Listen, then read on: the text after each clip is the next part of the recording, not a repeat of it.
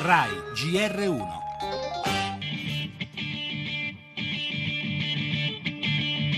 La vicenda al confine tra Grecia e Macedonia mostra sempre di più quanto la sfida immigrazione sia enorme perché ora in primo piano c'è la rotta balcanica seguita da tanti siriani e iracheni che scappano dai drammi di casa propria Sfiniti ma vivi scendono lentamente dalla nave Fiorillo che li ha soccorsi in alto mare e li ha condotti sino alla terraferma.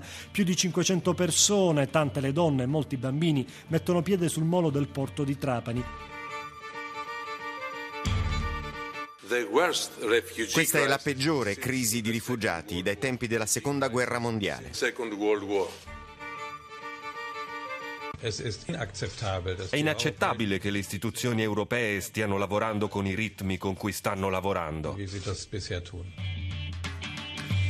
L'Europa dei pensionati di Calais che mettono a disposizione i generatori così che i profughi possano ricaricare i cellulari. L'Europa degli studenti di Sigen che hanno aperto il campus della loro università ai richiedenti asilo. L'Europa del fornaio di Kos in Grecia che ha distribuito pane alla gente affamata e spossata. Questa è l'Europa in cui voglio vivere. Sono parole scritte dal Presidente della Commissione europea Juncker e pubblicate questa mattina dal quotidiano La Repubblica. Grecia, Macedonia, Francia, Germania Germania con le sue 800.000 richieste d'asilo e naturalmente la nostra Italia. La questione dell'accoglienza che a qualcuno fa storcere il naso si impone in queste ore in tutto il vecchio continente. Lo dicono il commissario europeo Avramopoulos e il ministro dell'interno tedesco De Maizière. Alcune importanti indicazioni potranno venire dall'incontro odierno tra Merkel e Hollande a Berlino. Le regole dell'accoglienza, dice il nostro ministro degli esteri Gentiloni, vanno europeizzate, senza egoismi. Ed ancora nel nostro giornale riflettori sui mercati che stanno per riaprire sotto l'effetto della crisi cinese ed il crollo della borsa di Shanghai. Gay e unioni civili, maggioranza spaccata dopo le parole del cardinal Bagnasco, ma il governo tira dritto legge entro l'anno.